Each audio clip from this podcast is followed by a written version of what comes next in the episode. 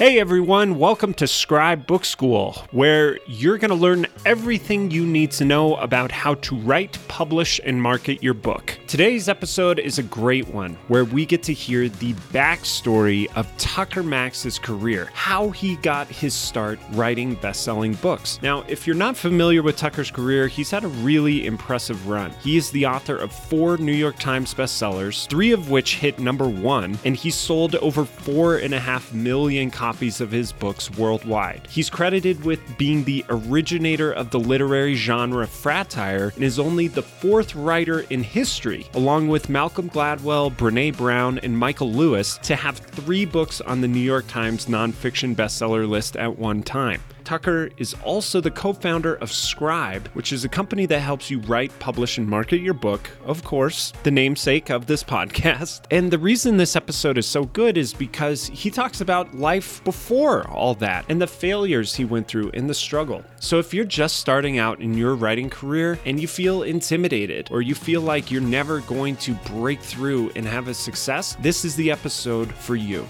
And now, here's how Tucker Max got his start writing best selling books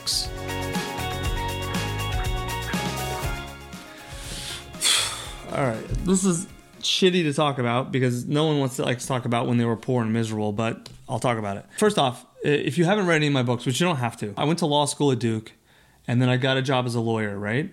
And I got fired in 3 weeks. And I deserved to be fired. It was not it was not a like I don't look back and think they screwed me. I 100% brought it on myself. I got really drunk at a firm event and acted like a, a jackass and then a female partner propositioned me and I like I turned her down and then I told everybody. It was like I was the worst employee uh, that's ever been in a law firm. So they fired me as they should have. And then um, I went to work for my father. Uh, my family has a business, restaurants, like a small few restaurants in South Florida. I got fired in three weeks as a lawyer. It took my dad a lot longer, uh, six months, until he fired me. And so I got fired literally from the two things that I had trained for in my life law and business.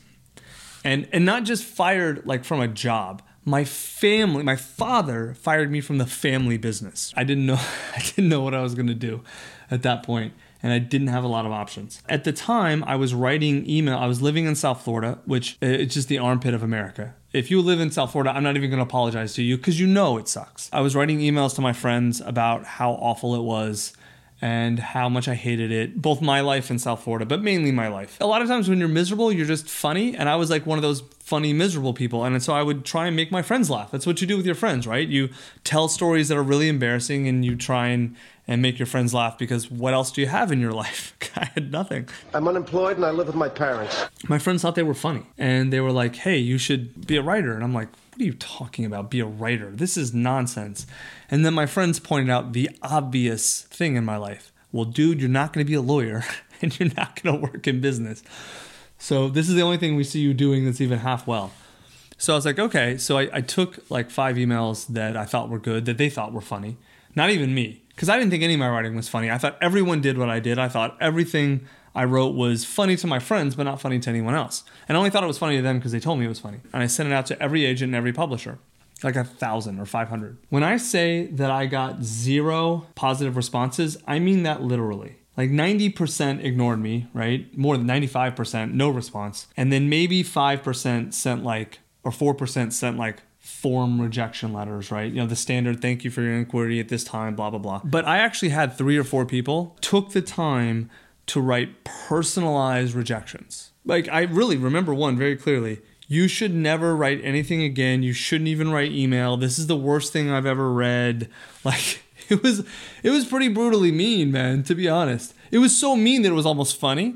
But at that point, I was already starting to get really positive response from my writing because my friends would forward it to other people and then they would email me back and be like, oh, this is so funny. So I was like, okay, if other people think it's funny, then the publishing people must be wrong, which I turned out I was right. But at the time, I had no rational reason to expect that. I got 100% rejected from publishing. So I didn't know what to do. And so at the time, the internet was like kind of becoming big and, and you could do stuff on the internet. So I put up my own site and I had to learn to program HTML and whatever, and I put it up. It got some attention and then it kind of started going. I posted on this site called College Humor, which is like a big deal now, but at the time was, you know, new and and that kind of did well. And then it just kind of went and went and went and went because I didn't know how to be a professional writer at all. And no one in publishing was still paying attention to me. I didn't even know what it meant. So there was the very first self publishing company was this company called Lulu which still exists today. They're they're pretty down market, but they're solid. They're a reputable company, and it costs very little to self publish. It's not super high quality, but it's something, right? And so at the time, it was pretty groundbreaking. And so I published with them, and the book was terrible. Like it, the the cover, the formatting, I didn't know what to do, right? I mean, and there was really not a lot of information at all at the time.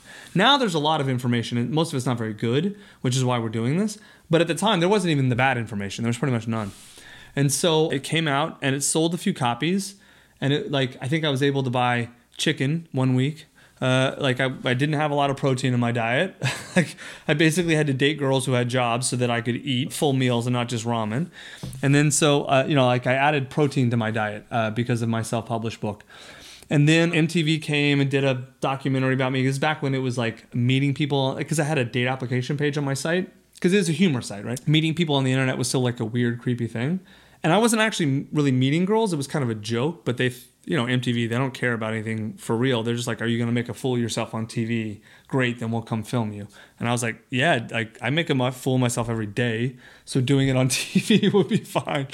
And so they filmed me. Um, it was a whole episode about dating on the internet. So it was like me and two other people. And like I just went on dates with girls that I said I met through the internet. And some of them I did, some I didn't. And then I would get drunk and act like an idiot and it did pretty well the show.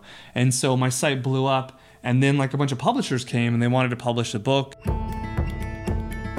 Hey guys, it's Charlie here. If you're enjoying the podcast, then you will love our free online workshops where we give you our exact step by step process for how to write, publish, and market your book. Again, this is 100% free and you can sign up at scribebookschool.com. During the workshops, we give you every piece of information you need to write a book templates, video lessons, Q&As, and special tricks from your instructor, Tucker Max, a four-time New York Times bestselling author. There's no cost, no catch, it's just free. You can sign up for our next live workshop at scribebookschool.com. Back to the episode. Long, long story short, my first book came out, I Hope They Serve Beer in Hell, in 2006. Actually, long story short, that's part of the interesting part. It took me another year and a half to write the book. I got the deal in like I think it was the middle of 04 actually. It was the middle of 04. And I turned the book in. It took me about eight months. And you I'm Like I'd already written most of the stories, but like editing and putting it all together and there was so much stuff I didn't know how I had to learn how to do everything by doing it and failing at it and being miserable. And so I turned the book in at the beginning of January, like January, February, March of 05. It came out in January 06 and it hit the bestseller list. And the only reason it did is because I had an email capture on my website. And this is back before email really blew up. And so I had like 10,000 people waiting to buy my book and they all bought it the first two weeks. And so I was on the list for two weeks and then it fell off. But because I had that fan base and because the book was good, word of mouth just kind of spread. I said the right thing at the right time. You know, I, I, stood up, I told my truth, I was honest about my life. I talked about things that everyone, everyone at a certain age gr- uh, group was drinking, acting like an idiot, hooking up, just being an know, all the shit we do in college, right? I just wrote about it, but I used my real name and I was pretty funny. There you go. Like it took off. It spread by word of mouth, actually. Like all my fans, my few little fans, told their friends, and then they told their friends, and then in May of 2007, the book went back on the bestseller list. And then it stayed on until sometime in 2012. I wrote three other books in that genre. The, the New York Times ended up calling the genre fratire and said I invented a literary, literary genre, literally, which is very funny to think about uh, at the time because I was just getting drunk and writing about it. But then I got tired of writing about it, man. Like I just what was super fun for me when I was 27 wasn't fun for me anymore at 37, and so I just retired from that genre. I realized something, and I like I could have realized this way earlier. I'm just slow sometimes. I realized that that everyone wanted to write a book. Everyone. I can count on one hand the number of people I've met who said I'd never want to write a book. Pretty much everyone does. And they all ask me, How do you write a book? And I would always tell them how. A lot of times, honestly, if I'm being really honest, I would give them the bullshit answer, uh, which is like you have to. Basically, I would say some version of you have to open a vein on your computer and suffer and all this nonsense, right? But that's the bullshit elitist writer answer. That's the answer you give when you want to feel special. And all writers want to feel special. That's why they write. And so it took me a, a while to realize that. And the, the, the real reason I, I, realized how stupid that answer is, is because I was at this entrepreneur dinner and this woman called me out. She told me about this amazing, it was a really good book idea. And people have been asking her to write it for 10 years. But she, you know, she has a family and she has her own business, is very successful that she runs. And so she's like, you know, I don't have time to do all this stuff you're telling me. How do I get this book out of my head quickly and easily? And so I'm like, Are you asking me how to be a writer without writing? And she's like, Yeah, kind of. And so I start making fun of her and like lecturing her about hard work, which is, of course, preposterous because this woman's done way more shit than I ever had, at least at that point, probably to this day. But anyway, so she's like, Tucker, this is an entrepreneur dinner. Are you an entrepreneur? And I'm like, Yeah, of course. And she's like, mm, I don't think so. Because if you were really an entrepreneur, you'd help me solve my problem and not lecture me about hard work. And I was like, oh, fuck. So she's totally right. And so I became obsessed with that problem. How do I make writing a book easy? How do I make it so that you don't have to suffer to write it? I mean, you're going to have to work hard, right? It's not, you have to do stuff. Like it can't just be instantaneous. But when I actually looked at the problem, I realized it was way harder than it had to be. And so I got on a whiteboard and I literally wrote out every single step in writing a book. And I realized that it could be way easier. There were a ton of books on how to write, but none of them actually walked people through how to write a book in a systematic way that actually works, that will really get a result. There's two types of books. There were things like Stephen King's On Writing or Anne Lamott's Bird by Bird, which I think Bird by Bird is a terrible book. A lot of people recommend it. I'll tell you why it's terrible is because everything in there is about how to be a professional writer which for most people, they don't want that. They want to just tell their story or they want to write their book, one book or maybe two books, and that's it. They're not trying to do it for a living. And so her advice is terrible for most people. And she has very little actual practical step by step stuff. Most of her stuff is find the right wood grain for your desk and then figure it out. It's like, that's not advice, that's terrible. And then the other s- section of books were the very practical step by step books, but they were written by marketers to sell bullshit courses. They're, they're, they're not good. They don't actually tell you about the emotional parts of writing a book or about courage or fear or structure, or they don't really bring in the parts that writers understand. And so I realized I was in a really unusual position. I could be the first person who's actually a big time fancy writer, but who he wasn't trying to be a big time fancy writer, who came from nothing, who started in the place that most people do, and who learned it all himself. I can explain it in a way and teach it in a way and build a company that does it in a way that anyone with a book in them can get it out. And that's what Scribe is. And we're now, as of this recording, we're five years old. We have close to 50 full time tribe members. We've got about 125 part time freelance. We've done 500 books that are published and out. We just did our 500th book yesterday, literally, as, as I'm filming this. So by the time you see this, we'll have way more. And then we have another 800 to 1,000 in process right now that are going and signing more every day. And that's before Scribe Book School. Our goal is to 10 or 100x that. And this is how we're doing it by taking all the information both that I started with and that we've improved on. I mean, me and the team and the tribe have made this process just absolutely amazing in the five years, and it's getting better every time. Our goal is to give every piece of this information away. I don't believe you should have to pay for the information.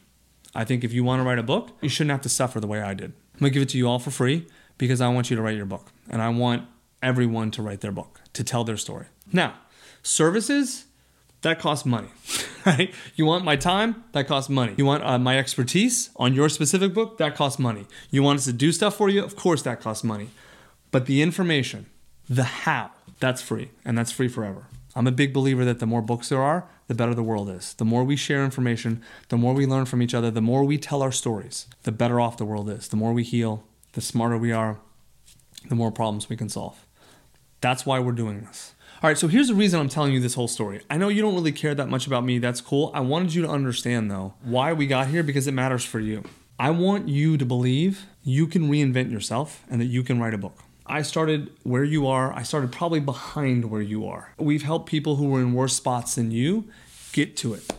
I want you to understand it's possible.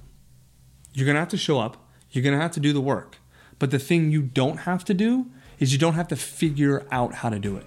You just have to do it. But you got to show up and you got to do the work. And it begins with you believing.